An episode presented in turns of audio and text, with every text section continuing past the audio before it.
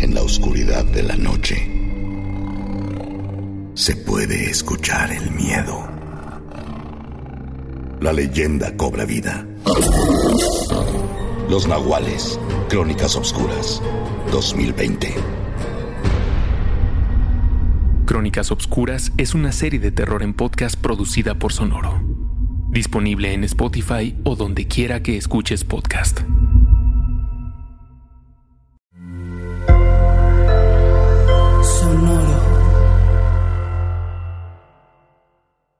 Cayetana de mi corazón. Higareda, qué calor, qué calor. Güey, yo me estoy helando, mi departamento es súper frío.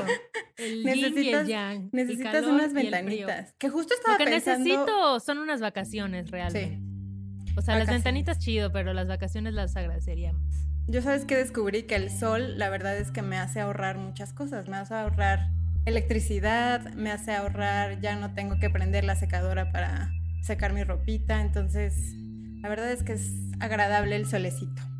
Te ahorra también tal vez el terapeuta, ¿no? Uh-huh, porque recibir como el calorcito, la vitamina D. Sí, la vitamina D, ¿no? La del sol. Así es, amiga. ¿Estás preparada? Estoy preparada. Bienvenides a Corriendo con Tijeras. Un podcast con dos gurús de nada. Yo soy Cayetana Pérez. Y yo soy Ale Higareda. Cayetana, el día de hoy yo estoy en modalidad fan. Estoy muy emocionada por nuestra invitada de hoy. Sí, sí. Porque cuando yo la conocí, como que se renovó mi fe en mi futuro. ¿Sabes? Como que dije, claro, hay formas de seguir creciendo y de envejecer chidas, auténticas, genuinas, divertidas, coherentes. Y hoy está con nosotros Patricia Kelly. ¡Ya! Aplausos, por favor, efectos de aplausos. Aplausos, juegos pirotécnicos. Oye, Ale, con lo que acabas de decir, créeme que ahorita tengo 400 videos un poquito más en el canal, ya valieron la pena. Por una sola persona, que yo me sumo en este capítulo. Muchas gracias. Por una sola persona que logre entender que envejecer no es llegar al bote de la basura, sino otra posibilidad de crecimiento. La hicimos, te lo juro, ya valió mi pena, ya valió la pena el paso por este mundo con este canal que tengo en YouTube y que pues me ha permitido conocer a gente como tú, Ale, o como tú, Cayetana, y bueno, pues me encanta y estoy muy agradecida de acompañarles.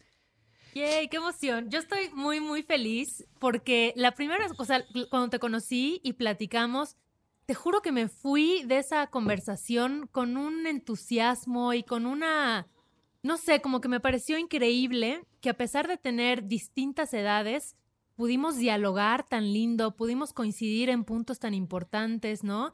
Y eso me parece que es fascinante. O sea, cuando llegas a este punto en el que te das cuenta que en realidad la edad no es un factor de división, sino que se pueden encontrar puntos de coincidencia muy interesantes con gente pues, que lleva muchos años más vividos que tú o incluso años menos que tú, ¿no?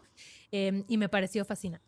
Fíjate que eso es padrísimo también porque es un sueño difícil de lograr.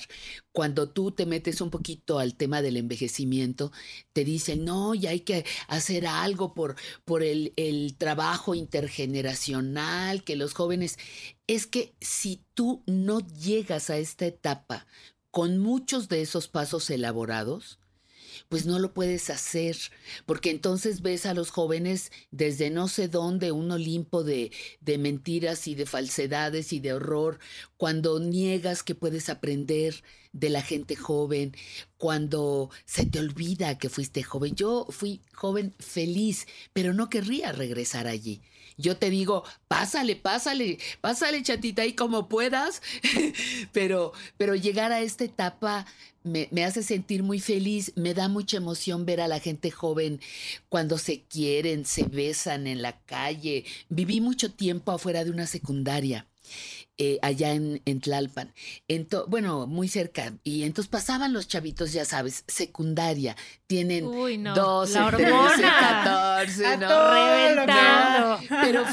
Pero fíjate que a mí me encantan cosas, por ejemplo, en el tema de la sexualidad, como con un roce de mano en la secundaria, estoy hablando, sí, con un roce de mano, el chavito te pone pero lívida, o tú le haces así acá y ya no sabe dónde meterse, y son cosas bellísimas. Entonces a mí no me escandaliza ni verlos fajar, ni querer, no, al contrario, digo, ay, chavos, ojalá y lo puedan prolongar mucho tiempo, porque se va rápido a veces, ¿no? No pasa tan despacito como quisiéramos.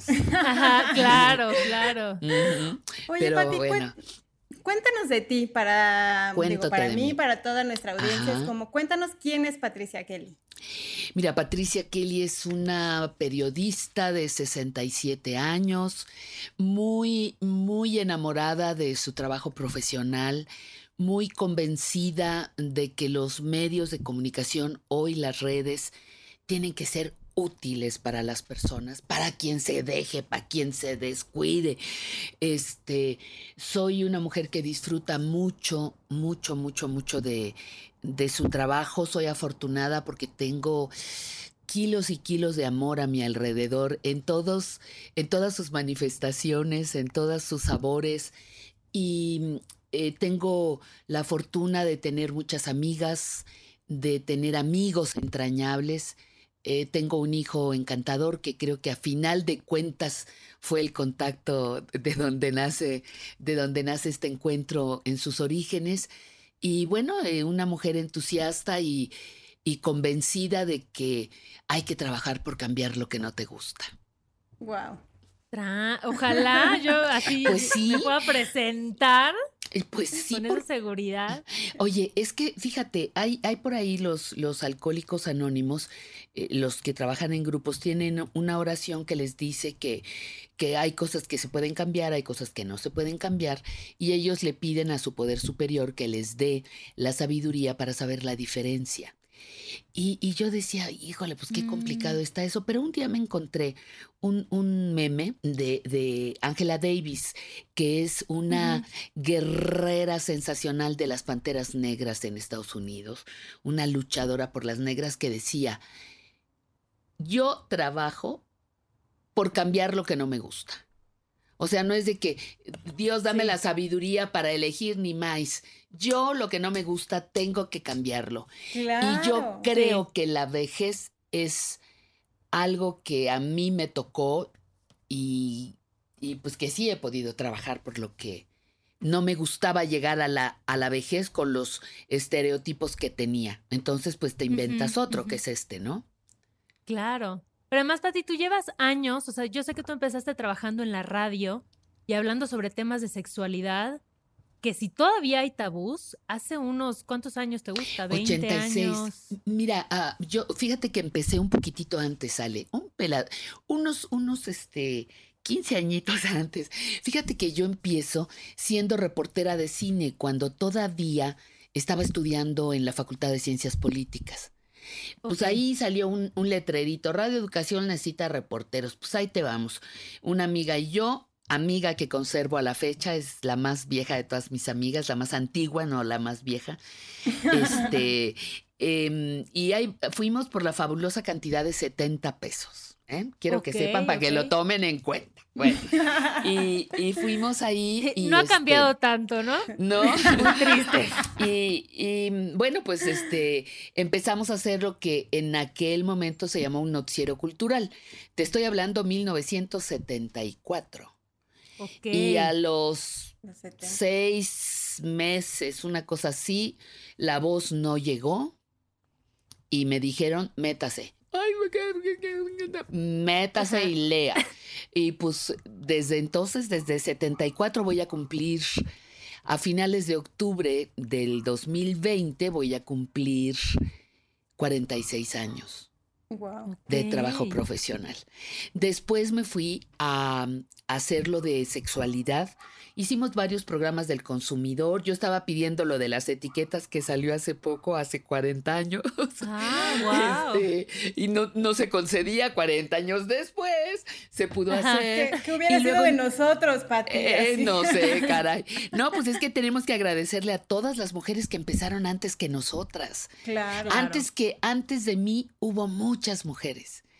Entonces son a las que somos las que nos vamos pasando la estafeta, ¿no? Uh-huh, uh-huh. Eso es algo que cuando los jóvenes, lo bueno es que no hay hombres escuchándonos, pero si hubiera muchos hombres tendrán que disfrutar lo que significa ir pasando la estafeta desde lo colectivo, ¿no? Claro. Y eso es muy interesante porque más hacia la línea masculina, pues es el prócer que te dio patria y el pípila, que luego pasan los años y descubre que ni existían. Pero en el caso, de las mujeres, de la historia de las mujeres, hay muchas mujeres anónimas. Mujeres que estuvieron detrás de grandes escritores, de científicos, y que hoy sabemos y que han ido apareciendo. Entonces, pues es muy padre agradecer y honrar a las mujeres que nos precedieron, ¿no? Que son muchas, muchas, y que nos permiten estar aquí. Y Pati, en ese entonces, cuando tú empiezas a hacer el programa de sexualidad, ¿qué año era? Creo que fue febrero de 86. ¿Y qué, culturalmente, qué estaba pasando en ese momento en cuanto a las mujeres? Te voy a decir que estaba. Ya estaba, deja que me volteo un poquito a ver si tengo el libro aquí. Pati es como Cayetana que saca la data. No sé, sí. Me encanta la data. Sí, es que aquí debo tener un libro que salió de esas experiencias, se llama Salud Sexual para Todos. Y ahí te habla, por ejemplo, qué pasaba en ese momento. Lo más importante y lo más dramático que pasaba era... acababan de superarse o estaban en transición las dictaduras latinoamericanas. Hoy mucha gente no lo recuerda, pero había dictadura militar en Brasil, en Argentina, en Uruguay, en Nicaragua, en República Dominicana. Imagínate el continente. Claro, estaba en boga a finales de los 70s, estaba en boga toda la música latinoamericana. Uh-huh. La migración de cantidad de sudamericanos que vinieron a México, chilenos, argentinos, que se les dio, asilo político. Uh-huh. Entonces,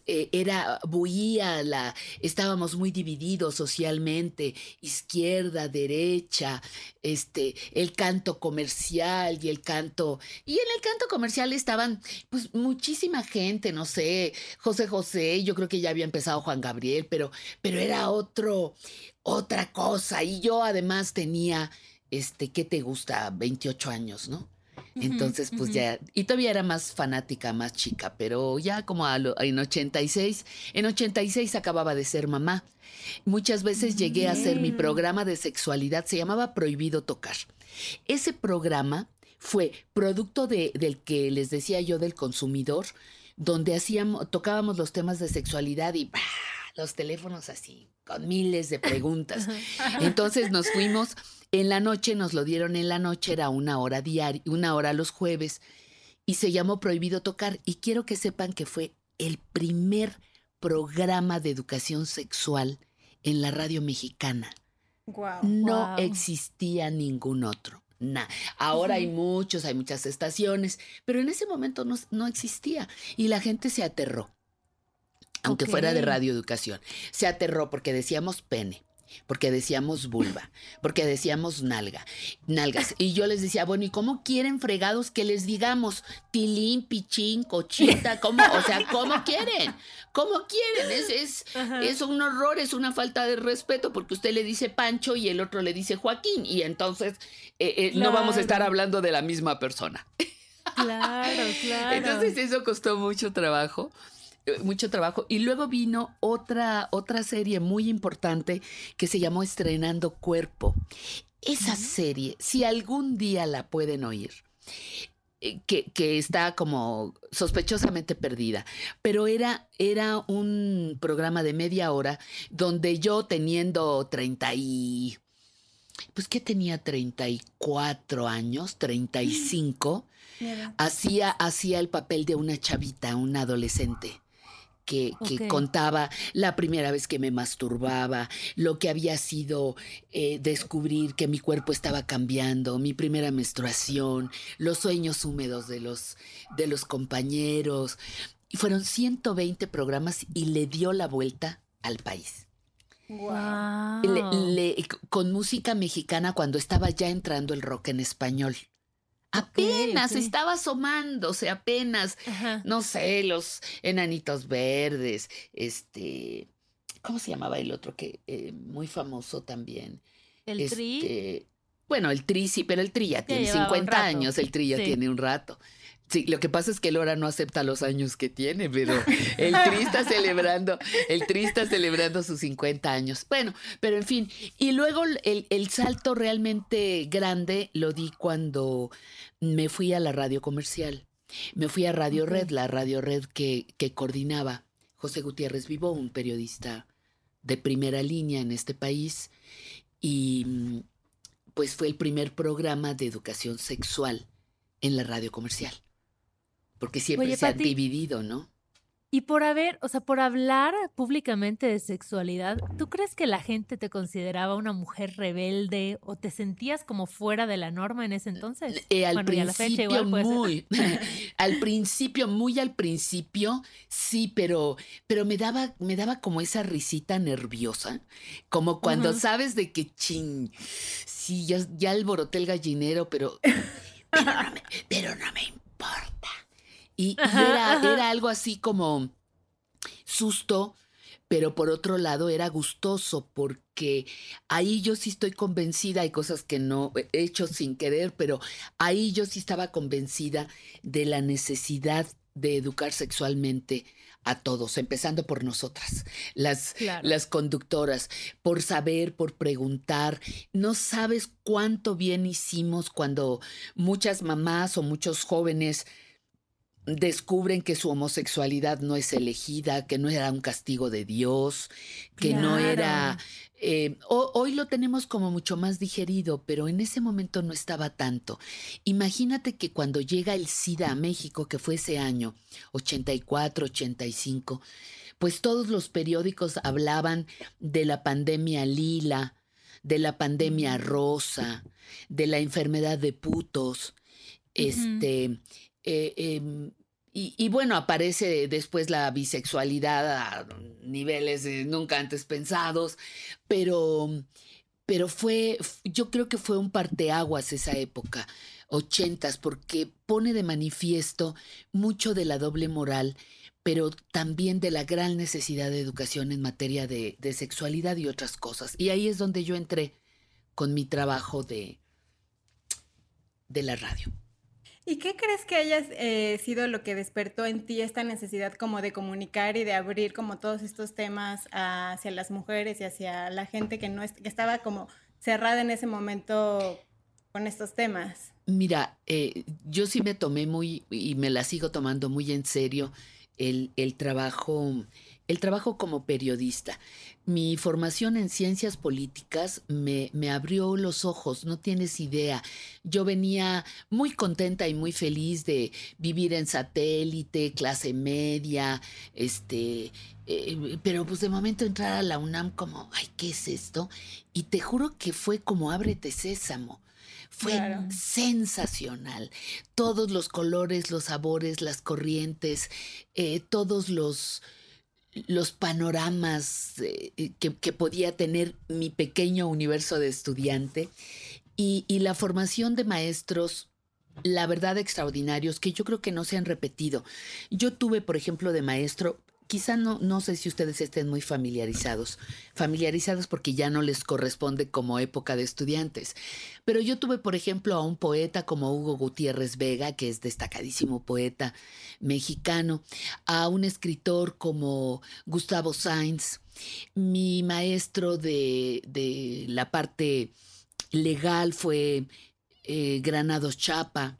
Raúl Cremó nos daba clase de televisión, pero en el pizarrón, porque no teníamos estudios. ¿Quién más? Emilio García Riera nos dio cine. O sea, son personajes que en aquel momento también ellos eran revolucionarios en su poesía, en su escritura, en sus propuestas. Estaba candente. Yo entré en 72 a la carrera, a la facultad, Y estaba candente todo esto del continente que les decía, con dictaduras. Entonces había mucha resistencia, había muchos deseos de ser escuchados, de hablar, de decir algo. Y alguna vez creo que le conté a Alejandra, no me acuerdo si la vez que platicamos, te lo dije, Ale, te dije que yo tenía una frase que aprendí precisamente en Ciencias Políticas, que es de Bertolt Brecht, y que dice que el hombre que tiene algo que decir se desespera al no encontrar oyentes, pero es más desconsolador para el escucha el no tener alguien que tenga algo que decirles. Entonces me enseñaron que yo no podía tomar un micrófono sin tener que aportar algo. Y si no tiene nada que aportar, cállese la boca. Entonces era como, pues sí, abrir el micrófono pues es todavía a la fecha como una gran responsabilidad. De ahí la sensibilidad de tratar temas como este, de la sexualidad, que ya se había manifestado en los programas que hacíamos de salud. Y luego me fui con otro programa muy famoso, duró 10 años, sobre temas de pareja y contra la violencia hacia las mujeres. Y la última etapa en la radio, la tuve en la radio comercial, la tuve hablando directamente con las mujeres. Tú marcabas el teléfono, te contestaban, te pasaban conmigo y hablábamos de la bronca que tú tenías como mujer. Fueron 9 años, 4 horas diarias, ustedes dirán. De wow. 6 acabamos. ¿Qué historias no habrás escuchado? ¿Qué historias no habré escuchado? Desde qué te gusta, desde lo que creían que era el amor, ¿no? El amor romántico, todo esto, hasta casos de abuso de mujeres que las vendían sus propias madres, abuso sexual, hasta, fíjate, hasta un día, un crimen. Wow. Una mujer que nosotros estábamos en contra de los golpeadores y todo, y entonces ella narró su historia al aire y nos dijo, no lo van a encontrar y no me pueden acusar de haberlo matado. Mientras no haya cadáver, no hay delito. Mientras no haya quien lo denuncie, no hay delito. Nosotros nos moríamos del susto. Lo hacía yo con otro doctor. Lo hacía yo con otro doctor. Y cuando salí, ahí sí yo salí aterrada porque dije, no, nos va a buscar la policía, nos va a decir. No, a nadie le importó que la señora hubiera confesado públicamente que había matado a su expareja. Pero no te lo contó como homicida, como un asesino serial, sino producto de la vejación de muchos años. Claro. Yo no sé incluso si la muerte fue... No nos describió. Yo creo que la muerte fue un poquito accidental. Me quedé con esa idea, no lo supe con detalle. Pero porque dice, bueno, y estuvimos y forcejeamos y pues la vida quiso que así fuera, ¿no? Como esto no te dice agarré una pistola y le volé los sesos o le di 300 puñaladas o... No, nada de eso. Lo deja la imaginación. Exacto. No, sino que como que fue un poquito la casualidad, ¿no? Ya. Pero bueno, hasta eso. Entonces, pues, ¿qué historias no escuchamos? Y qué responsabilidad, ¿no? También. Pues sí, no, fuertísima. Y luego ya me fui un rato a hacer cosas de vejez y pues ya estoy aquí ahora hablando de vejez y de sexualidad en la vejez, que también es otro tema muy revolucionario, porque no piensan los jóvenes, las personas más jóvenes, no las jóvenes, sino las personas más jóvenes, no creen que podamos sentir, oye. Y yo le digo, oye, estoy arrugadita, pero siento, ¿no? Aquí me pasas un costito, un cariñito, yo sigo sintiendo. Y no se cree que nosotros podemos percibirlo, ¿no? Claro. Y justo hablando de este tema, Pati, platícanos de Vejez Creativa, porque a mí es un proyecto que descubrí a través de Ale, ¿no? Que me presentó contigo, que me parece extraordinario y que me encantaría igual que... O sea, justo pienso que sobre todo he notado como un patrón, ¿no? En las mujeres de mi familia y de mujeres cercanas que su vida acaba cuando o quedan viudas o se divorcian o se jubilan. Entonces, qué importante, ¿no? Qué importante, y me encanta el nombre de Vejez Creativa. Que platícanos del proyecto. Sí, mira, el proyecto nace... su origen es la desesperación. creo que eso sí te lo conté también, ¿no, Ale? Que sí, yo ya sí, no encontré, o sea, yo toqué una puerta, toqué dos puertas, toqué tres puertas, 50 puertas, 200 puertas, no, 200 no, pero sí muchas puertas, y a nadie le interesaba el proyecto. Yo estaba subempleada, nadie quería ese proyecto, no hay dinero, no nos interesa, la vejez no vende, ay, Patricia, ¿por qué te ocupas de eso? Ay, mejor otra cosa, ¿no quieres hacer algo de sexualidad? Y yo el tema de sexualidad lo había cerrado, no porque no me interese, sino porque yo hice 2,300 horas en Radio Redice Mil. Ya, o sea, es, sí, tú también te tienes que dar chance de crecer, claro, y de ir palpando las necesidades. Claro. Así como hoy me ves hablar de vejez, cuando tuve 25 años hablé de embarazo o de lactancia, o de... Pero ya etapa superado. Dices, oye, ¿qué me voy a quedar en el mismo lugar? Pues no. Y el reto es estudiar, avanzar, preguntar, saber que estás entrando a terreno desconocido, que una, dos, tres veces te puede asustar, pero después forma parte de tu cotidiano. Salir atreverte de la zona de confort. Claro. O yo lo veo más que salir de las... Bueno, que yo les digo que la zona de confort cuesta un trabajo hacerla, oye. Cuesta muchísimo. Y ya que estás ahí, resulta que te tienes que salir. Y ahora resulta que está mal, bájese, señora. Pues, ¿cómo? No. Pero es como esta posibilidad de explorar.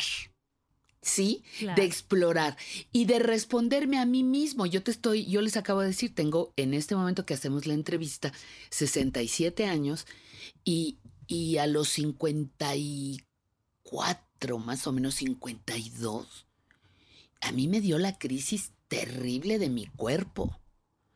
¿Y qué sentías? De que qué está pasando. Pues yo decía, ¿qué está pasando? ¿Qué me va a pasar? Pues te vas dando cuenta que pues te está saliendo como un gordito por acá y como que esta celulitis, ay, yo no tenía. Y oye, los pechos los están así como que van de bajada y como que no, y empiezas a ver aquí y dices, oye, ¿qué voy a hacer? ¿Y qué? Pero era como en conjunto y volteé a ver a las mujeres de mi familia, como tú acabas de decir, Cayetana. Y dices, acabo de ver a mi familia y la vida se acaba en una etapa. Y yo no tenía modelos. Mi madre murió cuando yo era muy niña. Mi abuela, que fue mi gran líder, también había muerto cuando nació mi hijo, poquito después. Mi hijo era un bebé, ya no la conoció.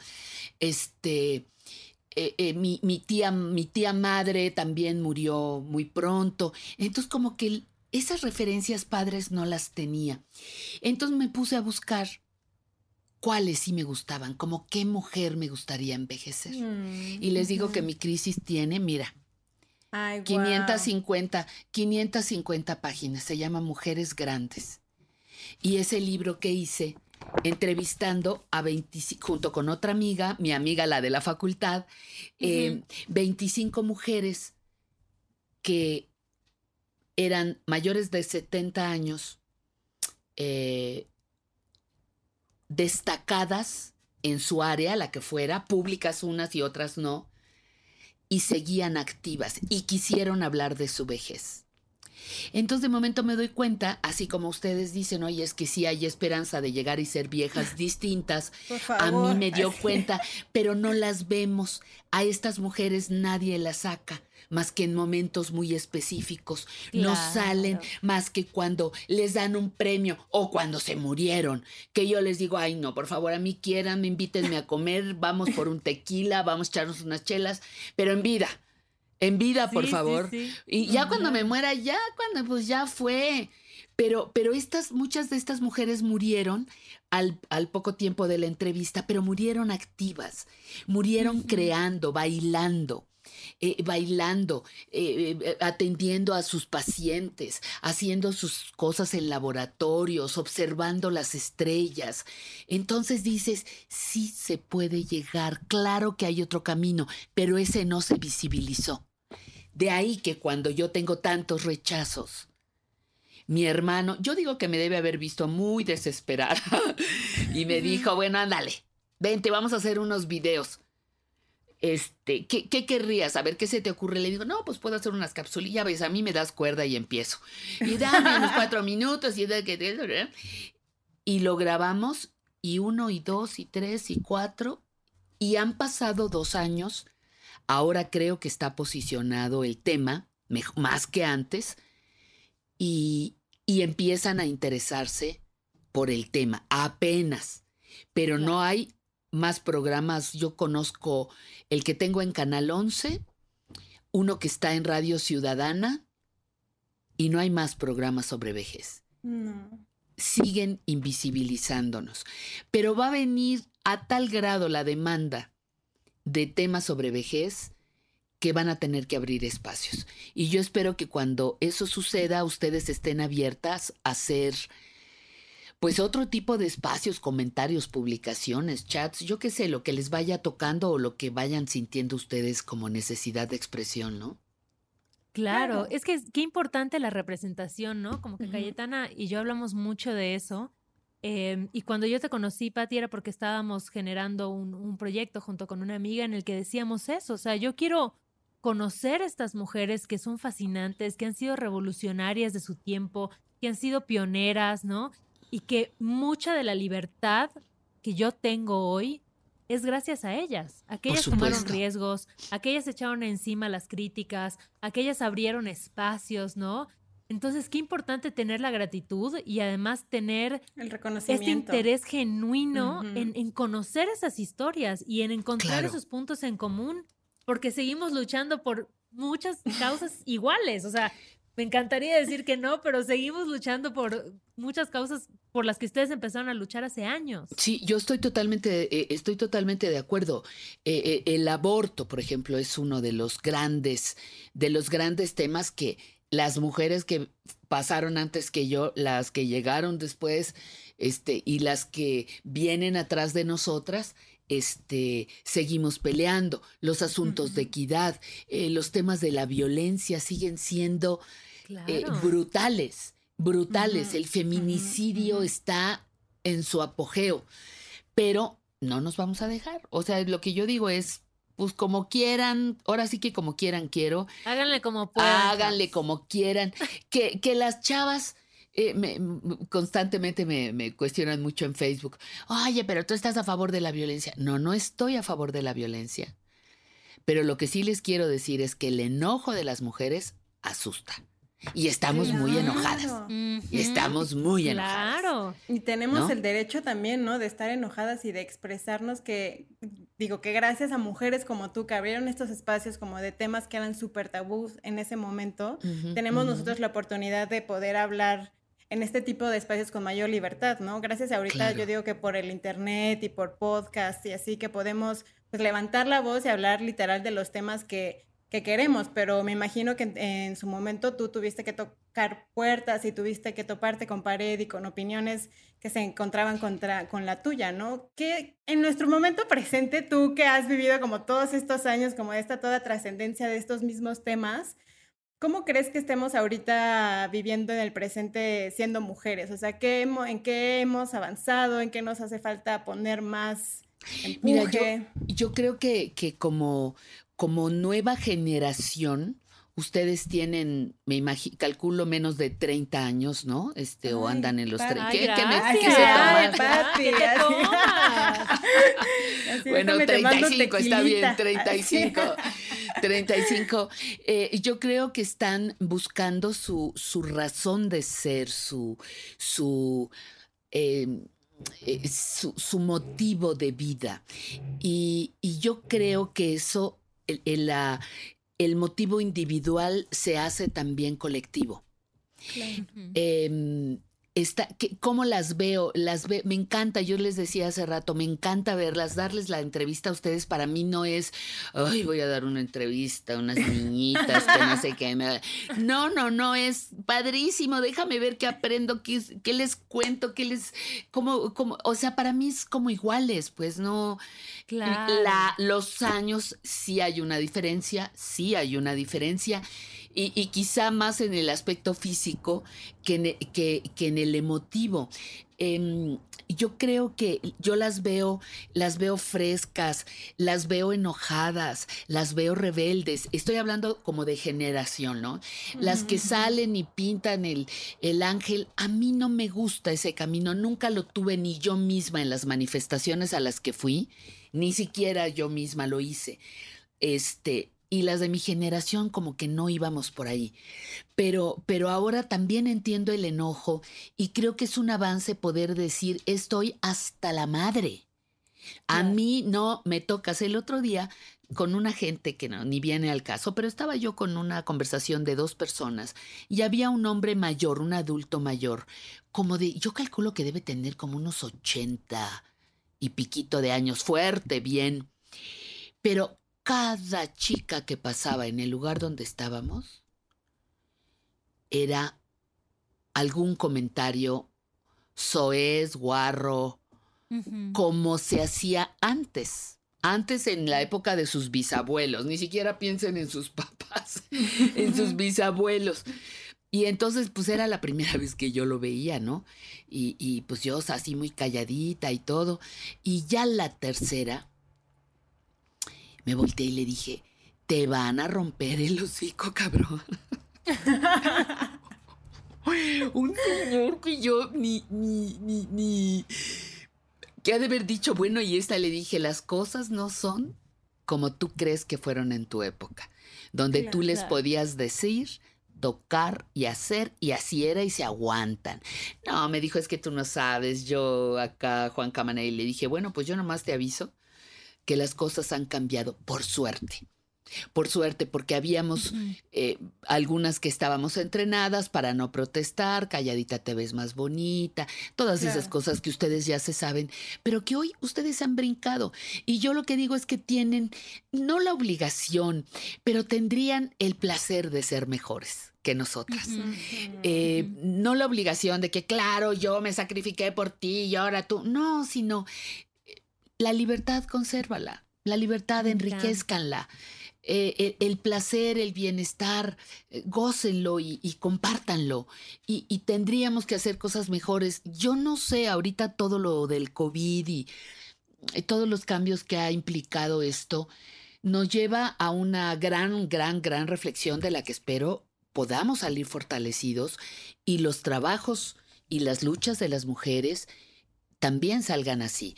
Pero ahorita, mientras haya mujeres encerradas con sus agresores o con sus violentadores, mientras haya mamás golpeadoras, mientras no entendamos que tenemos que dar más que andar viendo a quién le quitamos qué, pues las cosas no van a mejorar. Y es ahí donde... para mí nace la esperanza con la gente joven.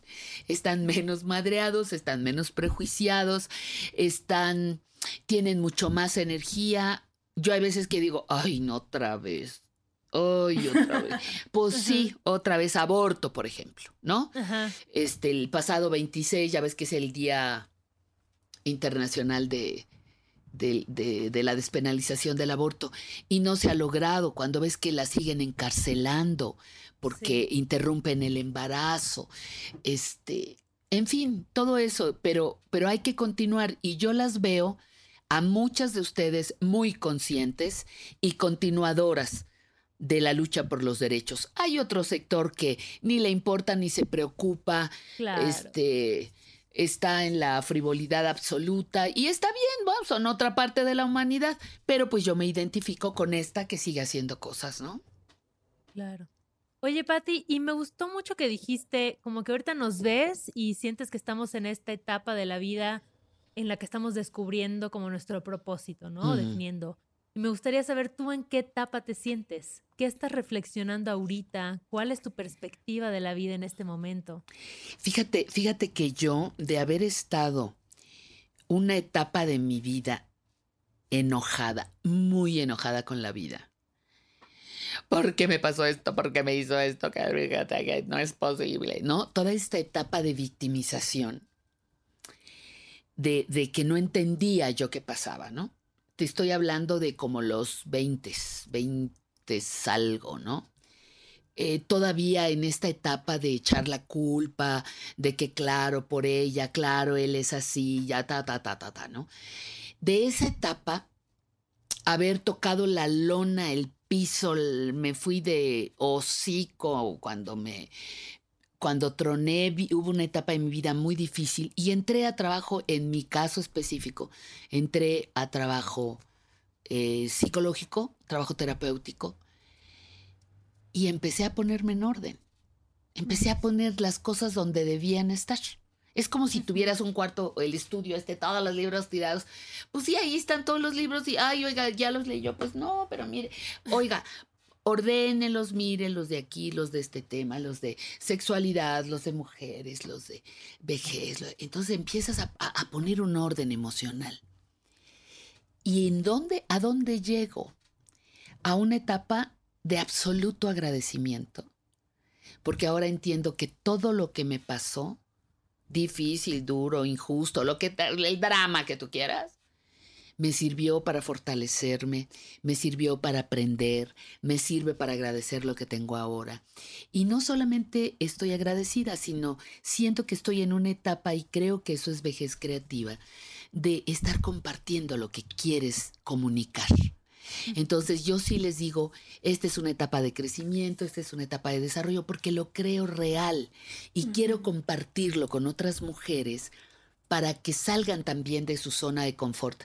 Estoy los lunes conversando a las 11 de la mañana en vivo, y vieras qué padre, me hablan de Colombia, de Puerto Rico, de Argentina, y estamos como haciendo una comunidad latinoamericana, empezando a hacerla. Entonces puedo compartir eso, y eso es lo que siento que es esta etapa productiva, pero mucho en el terreno emocional, mucho en el terreno de fortalecimiento de tu corazón. ¿Sí me explico? No, el otro día me preguntaban, oye, ¿y te tienes miedo a morir? Le digo, no, pues tengo miedo que no acabe yo de hacer todo lo que quiero hacer antes de que me muera. Porque fíjate, si las mujeres vivimos más o menos 80 años en México, más o menos, poquito más, poquito menos, sí, pues me quedan 13. No es mucho. Buenas. Muy buena, claro, pero yo digo, ¿y qué me falta hacer? Las cosas que se pueden hacer en 13 años. Claro, en 13 años, o lo poquito que te queda, ¿no? Si claro, lo sumas y digo, entonces no puedo perder tiempo. Discúlpenme, no puedo perder tiempo, quiero estar en paz, liberada, y creo que lo conseguí después de haber trabajado mucho y muy bien, porque no es nada más estar negándote o les digo, te cuestan horas nalga y te cuesta mucho dinero como para no avanzar, ¿no? Y yo tuve un trabajo con alguna persona sensacional y se empiezan a tejer otras redes. Cuando tú estás en salud, lo que buscas es salud. Eso de que te tocan puras parejas tóxicas no es casualidad. Eso se arregla cuando tú dejas de ser tóxica, ¿no? Es que a mí me tocan puros borrachos. No, mi amor, tú eliges siempre borrachos. O a mí, al revés, ¿no? Las chavas. No, es que a mí siempre me tocan puras viejas interesadas. Pues deja de andar presumiendo tu dinero de machín y entonces se acercarán a otro tipo de mujeres. Sí, todos estamos armados. Decía mi abuelita, nunca falta un roto para un descosido. Claro. Entonces estoy en esa etapa contenta, amorosa, agradecida, feliz, compartiendo, simplificando cosas, y apurándome, porque está el conteo regresivo ya. ¿Y cómo es el ligue y el cachondeo a los 60? Mira, no te sé decir si hubiera una regla.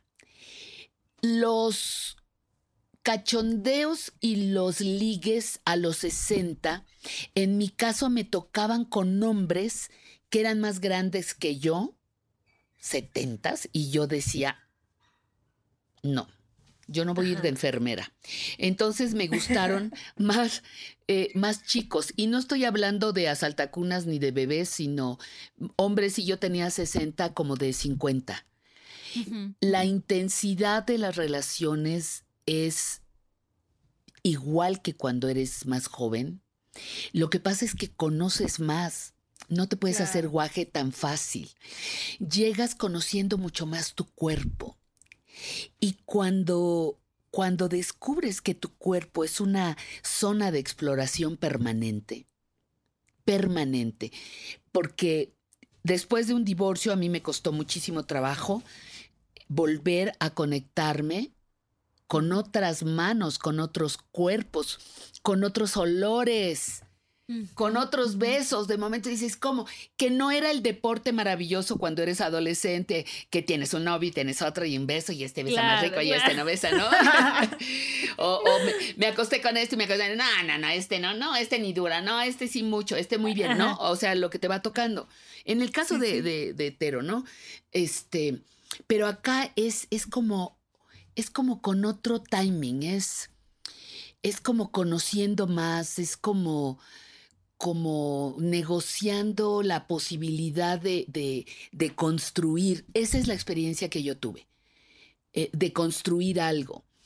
No se construyó nada, pero bueno, eso no quiere decir que no lo intentaste, y eso no quiere decir que tu cuerpo está muerto. En la medida en la que conoces tu cuerpo, lo puedes compartir, y en la medida que te diste la oportunidad de explorarlo, puedes ir descubriendo cosas, pero no perdemos ni la creatividad ni la imaginación.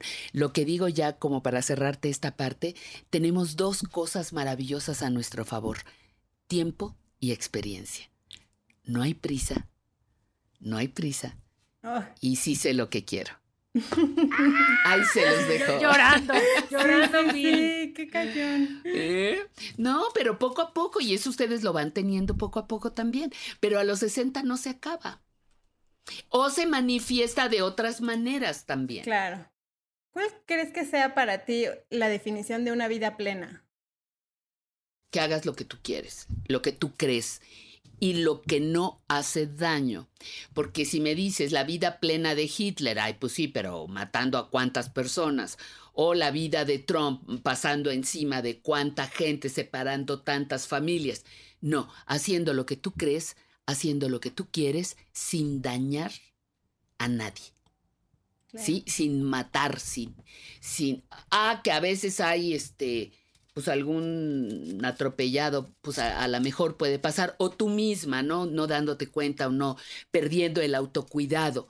Pero pero creo que esa es la plenitud, lo que crees, lo que quieres, lo que te gusta. Así el suspiro. Nos vemos la próxima. Ustedes me dicen cuándo, o yo las invito al mío. No, pero con tequilas, con cervezas. Exacto. Con motas, y lentas a la mota también. Me va a encantar. ¿Qué dijiste ahorita? Se me cayó el... No, nada. Con tequilas, hasta ahí me quedé. Exacto. Ahí. Okay, está bien, déjalo ahí. No, bueno, muy bien. Pati, pues, cuéntanos, Pati, por favor, ¿dónde te podemos encontrar en las redes sociales, en YouTube? En YouTube, que es ahorita mi amor, mi corazón, mi cariño, que está todas estas ideas de las que hemos hablado, están cristalizadas en ese proyecto. Estoy en YouTube, se llama el canal Vejez Creativa, con Patricia Kelly, que es la referencia. Estoy en Facebook, en Pati Kelly México, con @ Pati, y Kelly también con @ly. Y estoy los domingos en Canal 11, de 11 de la mañana a 2 de la tarde, en un programa que se llama Aprender a Envejecer. Ese es un proyecto para televisión abierta, que también es muy bueno porque estás cubriendo otros públicos, ¿no? Son otros públicos, son otros espacios, Y por el momento eso sería lo que tengo. Estoy por ahí viendo si armamos un texto pequeñito para compartir estos temas de vejez, pero eso pues lo veremos un poquito más adelante, ¿no? Pero ¿y por tu libro dónde lo podemos conseguir? Ah, pues mira, ahora sí que te diré lo que le digo a las señoras en cualquier librería, pero si es para ustedes, yo se los hago llegar. Ay, bella. Se llama Mujeres Grandes, Sincronía Encuentros, es la editorial, las autoras Patricia Kelly y Alicia Ibargüengüite. Aquí se ve al revés, ¿verdad? No, lo vemos bien. Ah, lo vemos bien. Pero sí, la gente que solo nos va a escuchar para que lo puedan buscar. Ay, claro, me olvida. Es un libro con portada verde. Sí, y es gordo, porque fue una crisis gorda, 550 páginas.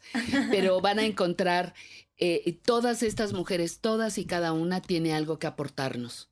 Y cuando tienes no un modelo, sino 25 para crecer, claro, las cosas cambian. ¿De acuerdo? Muchas gracias. Pues nos quedan temas pendientes, o sea que seguro te vamos a tener de regreso en nuestro programa. Muchísimas gracias por tu tiempo, por toda la sabiduría y la verdad es que un reconocimiento. No, nada, al contrario, gracias por la invitación, y sobre todo gracias por darnos voz, porque también ustedes están dando voz a otra generación, a otras personas. Yo las felicito por su trabajo, las felicito por su compromiso y las felicito por estar haciendo espacios inteligentes, espacios de discusión. Eso no está peleado con el humor, con el lenguaje, con la diversión, pero creo que la propuesta es muy buena. Las felicito y espero seguirlas yo en su podcast todo el tiempo. Gracias. ¿De acuerdo? Ale, muchas gracias. Tú ti, ya gracias. Luego nos pondremos de acuerdo para hacerles llegar y agradecerle a quien nos ha estado escuchando que tengan interés también por este tema al que yo deseo que lleguen. La verdad deseo que lleguen a más de 60 y que lleguen bien. Lleguemos bien. Exacto. Yo me despido siempre diciéndoles larga y placentera vida. Y lo mismo les digo en este espacio. Larga y placentera vida para todas. Gracias. Gracias.